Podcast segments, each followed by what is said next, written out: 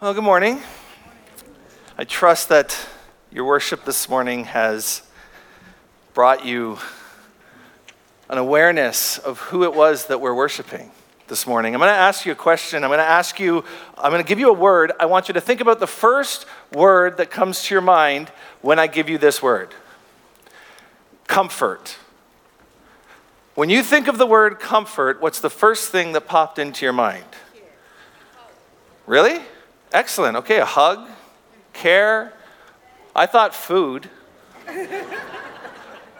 Comfort food. My grandfather's spaghetti sauce in particular. I can still, he's been gone for almost 20 years, but I can still, I can still smell it in his kitchen. Maybe it's physical comfort for some people. Maybe you think of that chair that's in your living room that you like to be sitting in. The Chesterfield that's just Sorry, for you young people, that's a big long chair. The sofa, the comfortable sofa that's there. Maybe it's sitting on a beach somewhere, your feet up, sun hitting you, sounds of the waves. That can be comfort. Maybe it's emotional comfort. Maybe you're thinking, I've lost somebody. I'm in, I'm in uh, tension with somebody right now. And I need comfort that way.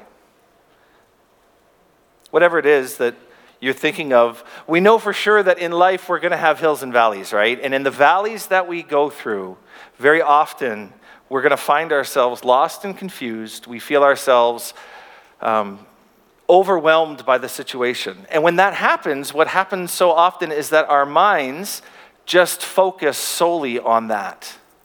There are times you just want the storm to be finished because you're just tired of thinking about it.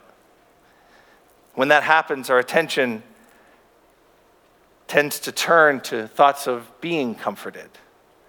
We need to be comforted in those situations. And the disciples are going to find themselves in that situation today as we continue in John 14.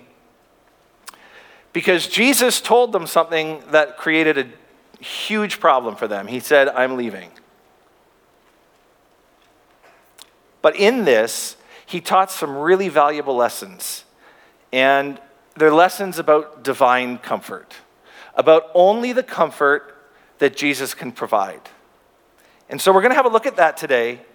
And there's a lot that we're going to work through in this text. But what I'm prayerful for is that you are going to be overwhelmed today. That's my prayer. Is that you are going to leave here overflowing with thanksgiving for the comfort that is given to us through Jesus. So if you have your Bibles with you, please turn to John. We're going to be ending John 13, so we're going to be starting in verse 36 of uh, chapter 13. Simon Peter asked him, Lord, where are you going? Jesus replied, Where I'm going, you cannot follow now, but you will follow later. Peter asked, Lord, why can't I follow you now? I will lay down my life for you. Then Jesus answered, Will you really lay down your life for me? Very truly, I tell you, before the rooster crows, you will disown me three times. Do not let your hearts be troubled. You believe in God, believe also in me. My Father's house has many rooms. If that were not so, would I have told you that I am going there to prepare a place for you? And if I go and prepare a place for you, I will come back and take you to be with me, that you also may be where I am. You know the way to the place where I'm going. Thomas said to him, Lord, we don't know where you're going. So how can we know the way? Jesus answered, I am the way, and the truth, and the life. No one comes to the Father except through me. If you really know me, you'll know my Father as well. From now on, you do know him and have seen him. Philip said, Lord, show us the Father, and that will be enough for us. And Jesus answered, Don't you know me, Philip? Even after I've been among you such a long time? Anyone who has seen me has seen the Father. How can you say, Show us the Father? Don't you believe that I am in the Father and that the Father is in me? The words I say to you, I do not speak on my own authority. Rather, it is the Father living in me who is doing his work. Believe me when I say that I am in the Father and the Father is in me, or at least believe on the evidence of the works themselves. Very truly I tell you, whoever believes in me will do the works I have been doing, and they will do even greater things than these, because I am going to the Father. And I will do whatever you ask in my name, so that the Father may be glorified in the Son. You may ask me for anything in my name, and I will do it. If you love me, keep my commands. And I will ask the Father, and he will give you another advocate to help you and be with you forever the Spirit of truth. The world cannot accept him because it neither sees him nor knows him, but you know him, for he lives with you and will be in you. I will not leave you as orphans, I will come to you. Before long, the world will, see, will not see me anymore, but you will see me. Because I live, you also will live. On that day, you will realize that I am in my Father, and you are in me, and I am in you. Whoever has my commands and keeps them is the one who loves me. The one who loves me will be, my, will be loved by my Father, and I too will love them and show myself to them. Then Judas, not Judas Iscariot, said, But Lord, why do you intend to show yourself to us and not to the world? Jesus replied, Anyone who loves me will obey my teaching. My Father will love them, and we will come to them and make our home with them. Anyone who does not love me will not obey my teaching. These words you hear are not my own, they belong to the Father who sent me. All this I have spoken while still with you. But the advocate, the Holy Spirit, whom the Father will send in my name, will teach you all the things and will remind you of everything I have said to you. Peace I leave with you, my peace I give you. I do not give to you as the world gives. Do not let your hearts be troubled and do not be afraid. You heard me say, I'm going away and I'm coming back to you. If you loved me, you would be glad that I'm going to the Father for the Father is greater than I. I have told you now before it happens, so that when it does happen, you will believe. I will not say much more to you, for the prince of this world is coming. He has no hold over me, but he comes so that the world may learn that I love the Father and do exactly what my Father has commanded me. Come now, let us leave. This is the word of God this morning. Father, we just thank you for your word. We thank you that you have given us the truth in your word that we can open it up and that, Lord, it can minister to our souls today. Father, I pray that for each person in here, Lord, that they will um, come to a deeper understanding of the comfort that you have to offer. Lord, that we'll leave here changed. I pray in Jesus' name. Amen. Amen. So there's a couple of things. There's two main things that we want to think about this morning that we learn from this text. And the first section I want to cover is that there is comfort that comes from who Jesus is. There is just comfort that comes just because of who Jesus is. And we're going to, as we start to look through the passage, it's clear right away that the disciples were not perfect, were they? Far from it, really. Jesus had just told them that they were going to leave, and that was in 13, verse 33. And then in 34 and 35, he gives them a command that they completely missed. They weren't paying attention to it. They got distracted by the situation. The command was to love one another. But the disciples were so distracted by the situation that they weren't really sure what to do. And they weren't really understanding what Jesus had said. So here's a way that Jesus is that can, or a, a, part of who Jesus is that gives us comfort is that he knows us. He knows exactly what our the condition of our heart is, and he knows exactly what we need. The disciples actually had figured something out already. They knew that the closer they were in proximity to Jesus, the better off they were going to be. They had figured that out. The problem was they were thinking in terms of physical proximity. They were thinking how physically close we are to Him is what is going to make this, uh, is going to, is to keep us close to Him. And they, they couldn't go with Him. Jesus, has says to, Jesus said to them, You cannot follow now. You can't go. And it wasn't because he didn't want them to go, it was because they spiritually couldn't go. They were in a condition of sin, they were in a condition uh, of the human nature. Jesus was going to the cross. He was the only one qualified to do it. And he had to go so that the disciples could follow them later. He had to become the sacrifice for all of humanity.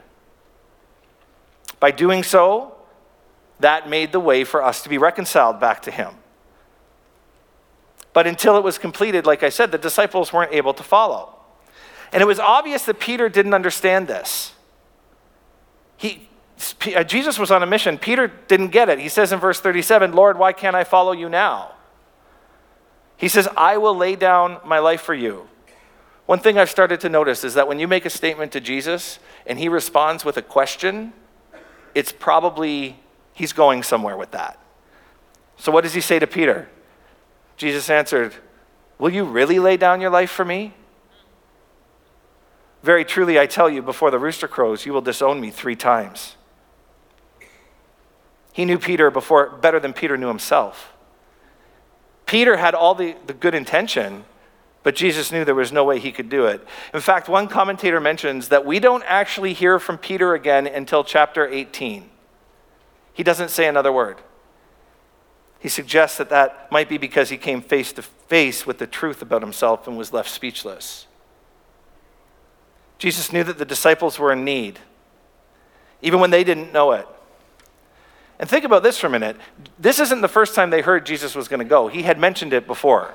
He had said he was going to endure some terrible things. And now he tells the disciples, it's now time. And rather than the disciples going to comfort Jesus, Jesus has to comfort them. That's why he says, Do not let your hearts be troubled. That's his answer to this. They knew he knew that the disciples did not qualify for this. They were going to be able to follow later. And he was going to tell them that it's okay, we're going to be reunited. And I think this interaction emphasizes at a very deep level the condition of our own hearts. It's the discipleship failure that we all have. We have spiritual weakness, but let's take comfort today that Jesus knows it. He knows right now what we need. He knows exactly what we're thinking and what we're feeling and where we're at. For some of us, that could be very comforting. For others, that might be very troubling.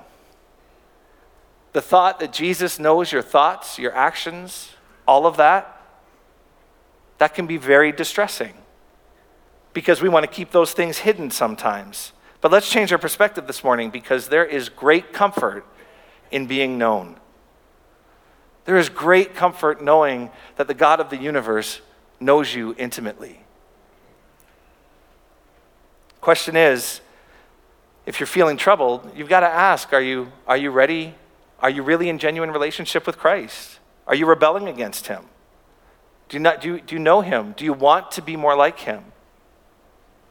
He knows exactly what we need. So the disciples are said, Don't worry, or the disciples are told, don't worry, it's going to be temporary. And then in the next thing, we find out that another part of Jesus is that he prepares. Jesus has prepared a place. Yes, he's going somewhere they can't follow, but they're going to be reunited with him, and whatever it is, it's going to be fantastic. He says, My father's house has many rooms in verse 2. If that were not so, would I have told you that I'm going there to do what? Prepare a place for you. We don't know exactly what that looks like. I have a friend who went through years of cancer. And uh, as he was sort of hitting his, his darkest spot, he was working through a book about heaven. And as he started to read it, his wife walked by him and said, What are you reading there? And he says, Oh, I'm, I'm, I'm reading about heaven. And she says, I don't know what he's got in store for us. I just know it's going to be way better than anything we could think of. And he said, 500 pages, 20 words. Gone. Cling to that. Because we don't, we can't pinpoint with any precision what that's going to look like. We don't know. We just know that it's going to be fantastic. But Jesus is making the point whatever he has in store for us, that's not the point. It's not about what's waiting for us, it's about who is waiting for us. Wanting heaven isn't enough to get you heaven. Jesus is what gets you heaven. This is why he says in verse 3 And if I go and prepare a place for you, I will come back and take you to do what? Be with me, that you also may be where I am. The disciples knew that the source of comfort that they needed was to be with him. It wasn't just in the things that he did, but I think sometimes we need to remind ourselves of that. We get to have, we have an eternity that is prepared for us with our Savior. It's amazing. And in that small section, what Jesus is giving them is hope. He's giving them a particular kind of hope. He's saying, Look, yes, I'm going to leave you, but my, I'm, we're going to be reunited. My return is as certain as my departure is. And that's the hope that is available to all those who call on the name of the Lord. All of us sit with hope because Jesus is returning. And it's certain. And when he returns, we're going to be back in the presence of the Lord. And there is no greater comfort than being in the presence of God. There is no greater comfort, comfort than being in those times and places in your life when you just knew that God was there. You could feel Him, and you knew. The question is are we thinking about things from our own current situation right now? Well, the disciples were. That's why in verse 4, when he says, You know the, you know the way to the place where I'm going, Thomas says, What? No, we don't. He says, Lord, we don't know where you're going, so how can we know the way?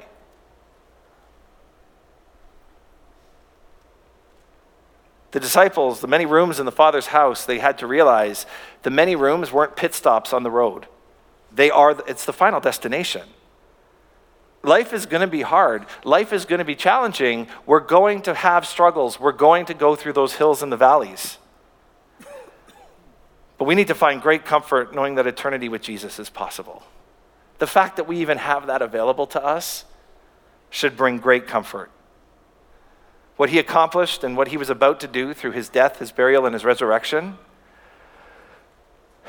made the next statement Jesus said so relevant because Jesus is so unique that he was able to say what he says, which is the sixth of seven of the seven I am statements in the Gospel of John. He says, I am the way, the truth, and the life, and no one comes to the Father except through me. Jesus is absolute.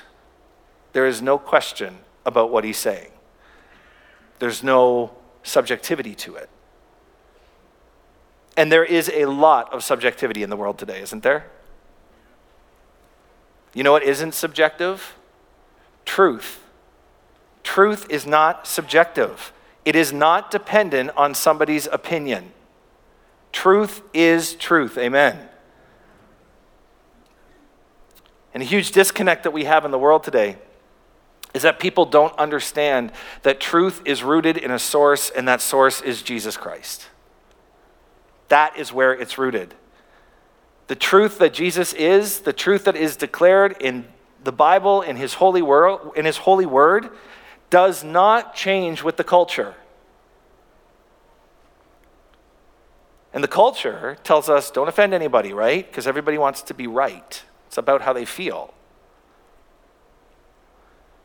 This profound station, uh, statement that Jesus says, I am the way, the truth, and the life. Make no mistake about it. There is only one way to the Father. He's pretty clear about it here. The only way is through Jesus. Is it hard at times to tell people the truth? Yup, it's hard.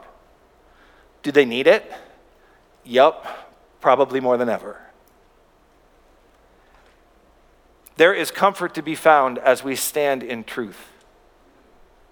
When you stand in the truth of God, there is comfort to be had. And it's very unique because you are standing in 100% accuracy. It cuts through the chaos and it anchors us. Think about all the places that people deliver truth these days. And they're completely opposite.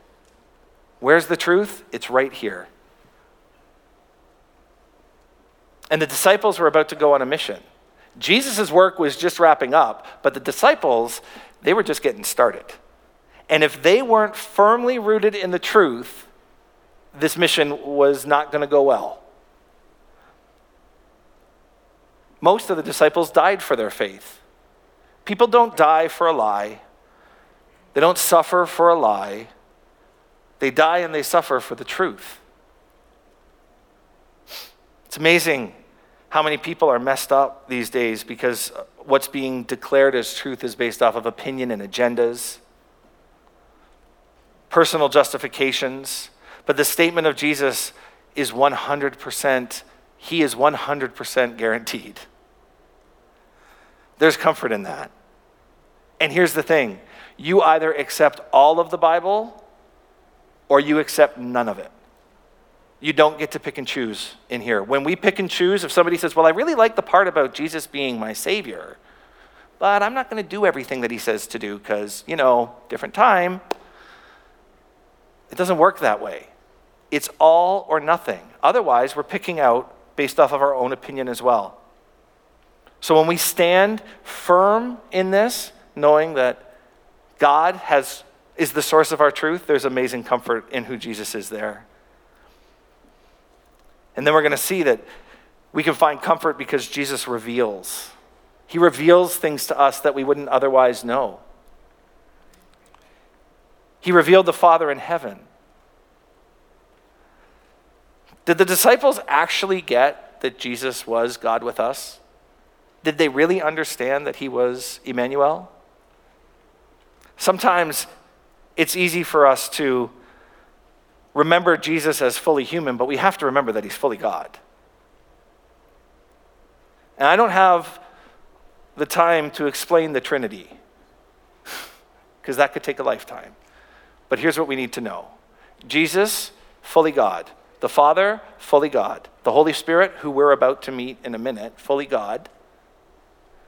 All distinct, all separate in their roles, but they're all one.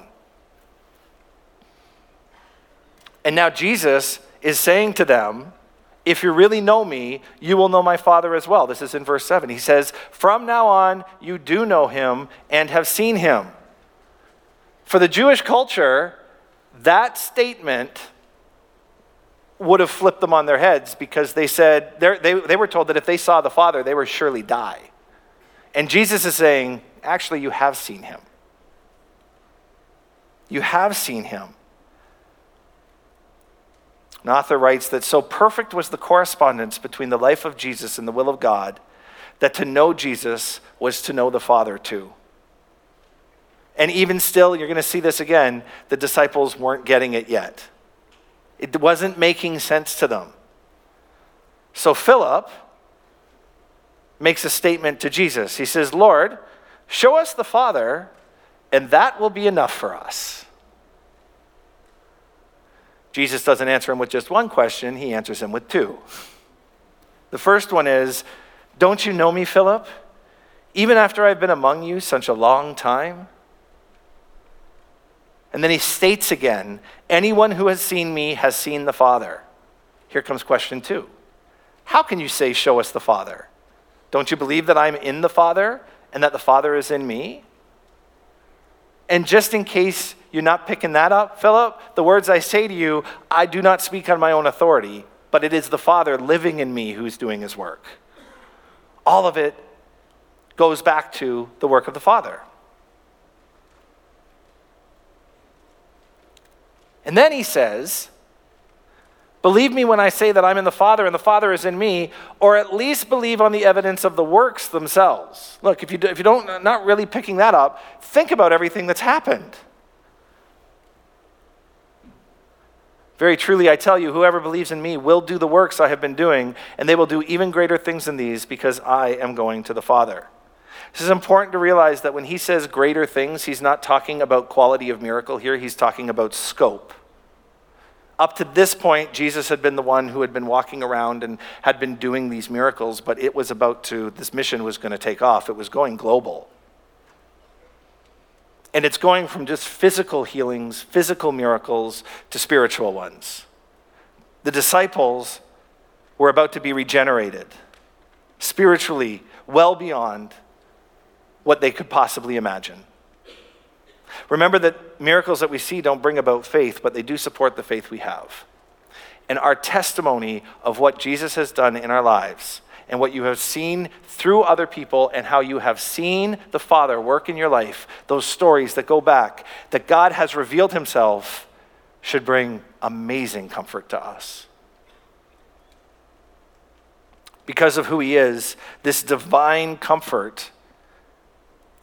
Think about the God of the universe, the one who created everything, the one who holds it all together, knows you that intimately.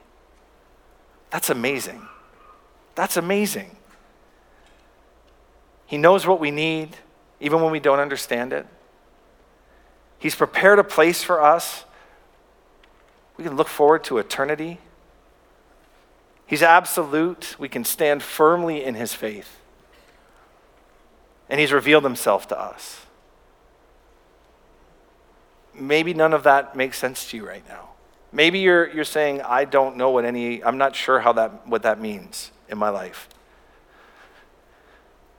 Maybe you're feeling the comfort that only God can provide by saying, Turn your life to me. Maybe that's you right now. Maybe you're online at home right now and that's what you're feeling. Today is the day that you can experience an unbelievable comfort that comes only from Jesus. Today is the day that you can say, I am surrendering. I'm, I'm going to stop trying to do this on my own. I'm, I'm handing this over. My life belongs to you. And what we're going to find in this next section is that for those that have done that, for those who call Jesus their Lord and Savior, there's even more comfort that comes to us. There's a particular kind of comfort that comes for those who have Christ living in them. There is comfort from being in Christ. And the first one is this specific for us He hears us. He hears us. Our prayers never fall on deaf ears. He says in verse 13, And I will do whatever you ask in my name, so that the Father may be glorified in the Son.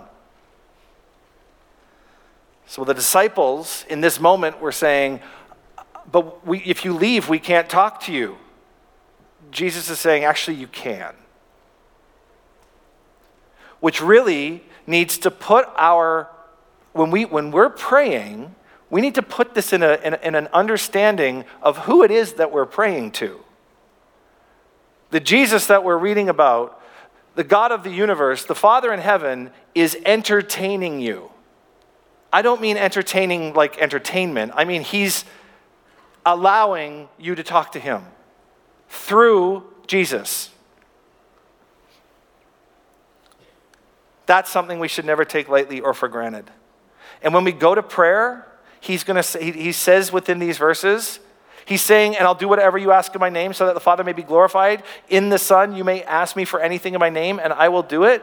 It is for our benefit, and it is for the glory of God. That's why he does it. That's why we're able to do it. Our benefit, we are molded into his image. Notice he says this twice. He says, If you ask in my name.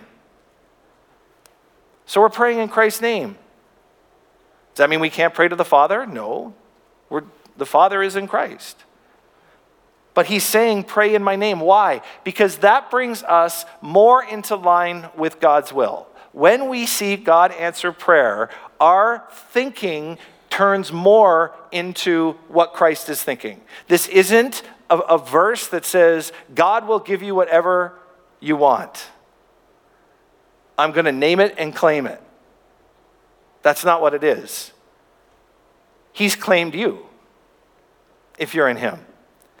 And so we get our thoughts and our, our, our lives become more in line with who Jesus is.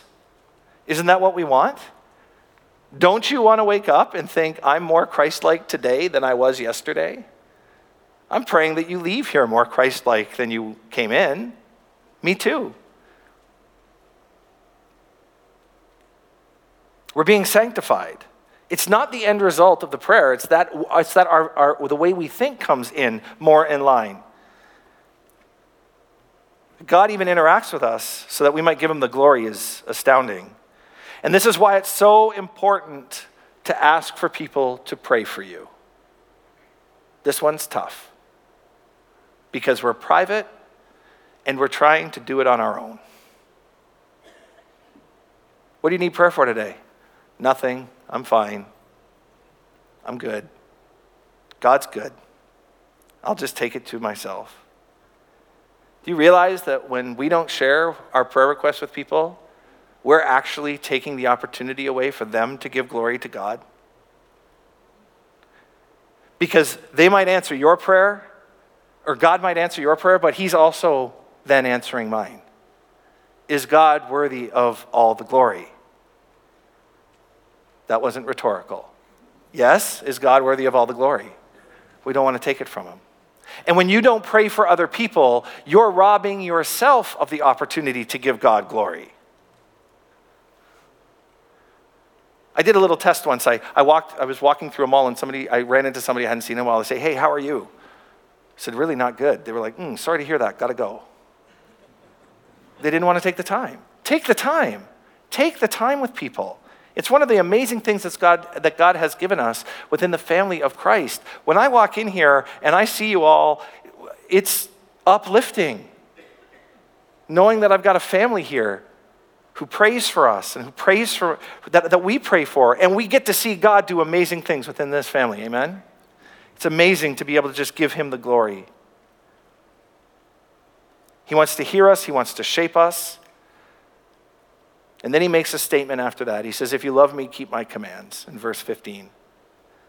How? Well, take comfort in the fact that if you have declared Jesus as your Lord and Savior, he indwells you through the Holy Spirit. If you love me, you'll obey what I command seems simple enough. But as was evidenced by Peter earlier, it's really not as simple as it sounds. I have no question that Peter loved Jesus. And his intention out of love was, I would die for you. Couldn't do it. And Jesus knew that. We have the Holy Spirit residing inside of us to help guide and direct us. Jesus is the truth. And who does he say in verse 17? The Spirit is the Spirit of truth. He says, The world could not accept him because it neither sees him nor knows him, but you know him, for he lives with you and will be in you. Notice that that's a promise. It hasn't happened for them yet. See what he says? He says, and will be in you. Waiting for Pentecost still, for the Holy Spirit to come. That's one of the reasons Jesus had to leave, isn't it? We're going to see that in chapter 16 and verse 7. He says, But very truly I tell you, it is for your good that I'm going away. Unless I go away, the advocate will not come to you, but if I go, I will send him to you. So we actually, he still knows what's better for us. He knows what's best for us. And we are indwelt by the Holy Spirit. And then he says, I'm not going to leave you as orphans. Orphan just means abandoned or unprotected.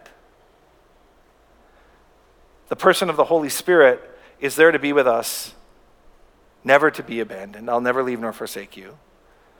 But also to protect us, protect us from our own sinful ways. Help guide us, help be the compass that we follow, help point us, help direct us, help lead us.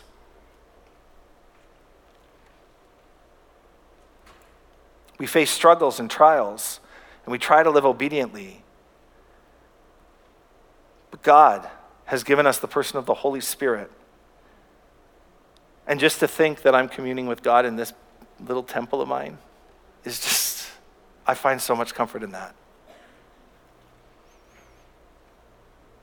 Jesus was leaving, and the disciples were going to need all the help they could get. They were going on mission for him, and they needed help. And he's going to say, there's really two promises in what he's saying in here. The first is that they were about to go on this mission, and once Jesus left, he was going to be with them through it all. That's why he says, I'm going to reside in you. Because I live, you also will live. On that day, you'll realize that I am in my Father, you are in me, and I am in you. That's why he could make the statement in the Great Commission Go and baptize all nations, teaching them everything to obey, or te- teaching them everything I've taught you. And I will always be with you until the end of the age. I will be with you until the end of the age. That's why he's saying that.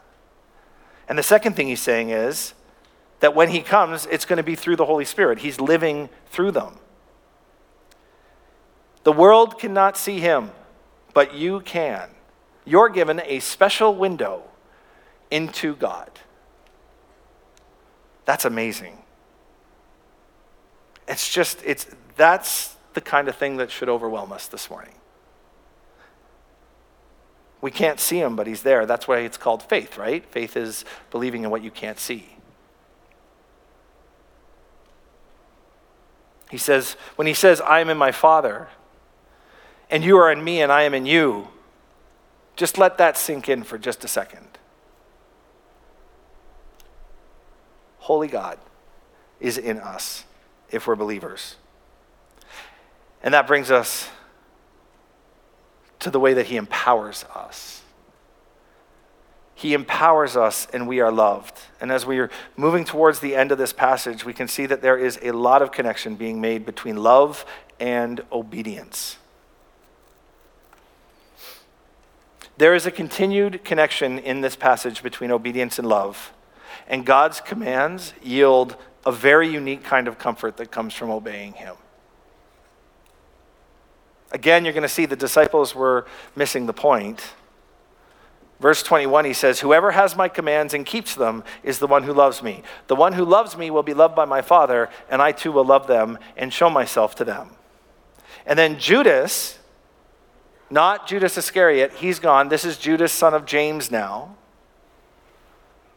He says, But Lord, why do you intend to show yourself to us and not to the world? Interestingly, Jesus doesn't answer his question. He just repeats what he just said, but goes deeper. He says in verse 23 Anyone who loves me will obey my teaching. My Father will love them, and we will come to them and make our home with them. Anyone who does not love me will not obey my teaching. These words you hear are not my own, they belong to the Father who sent me.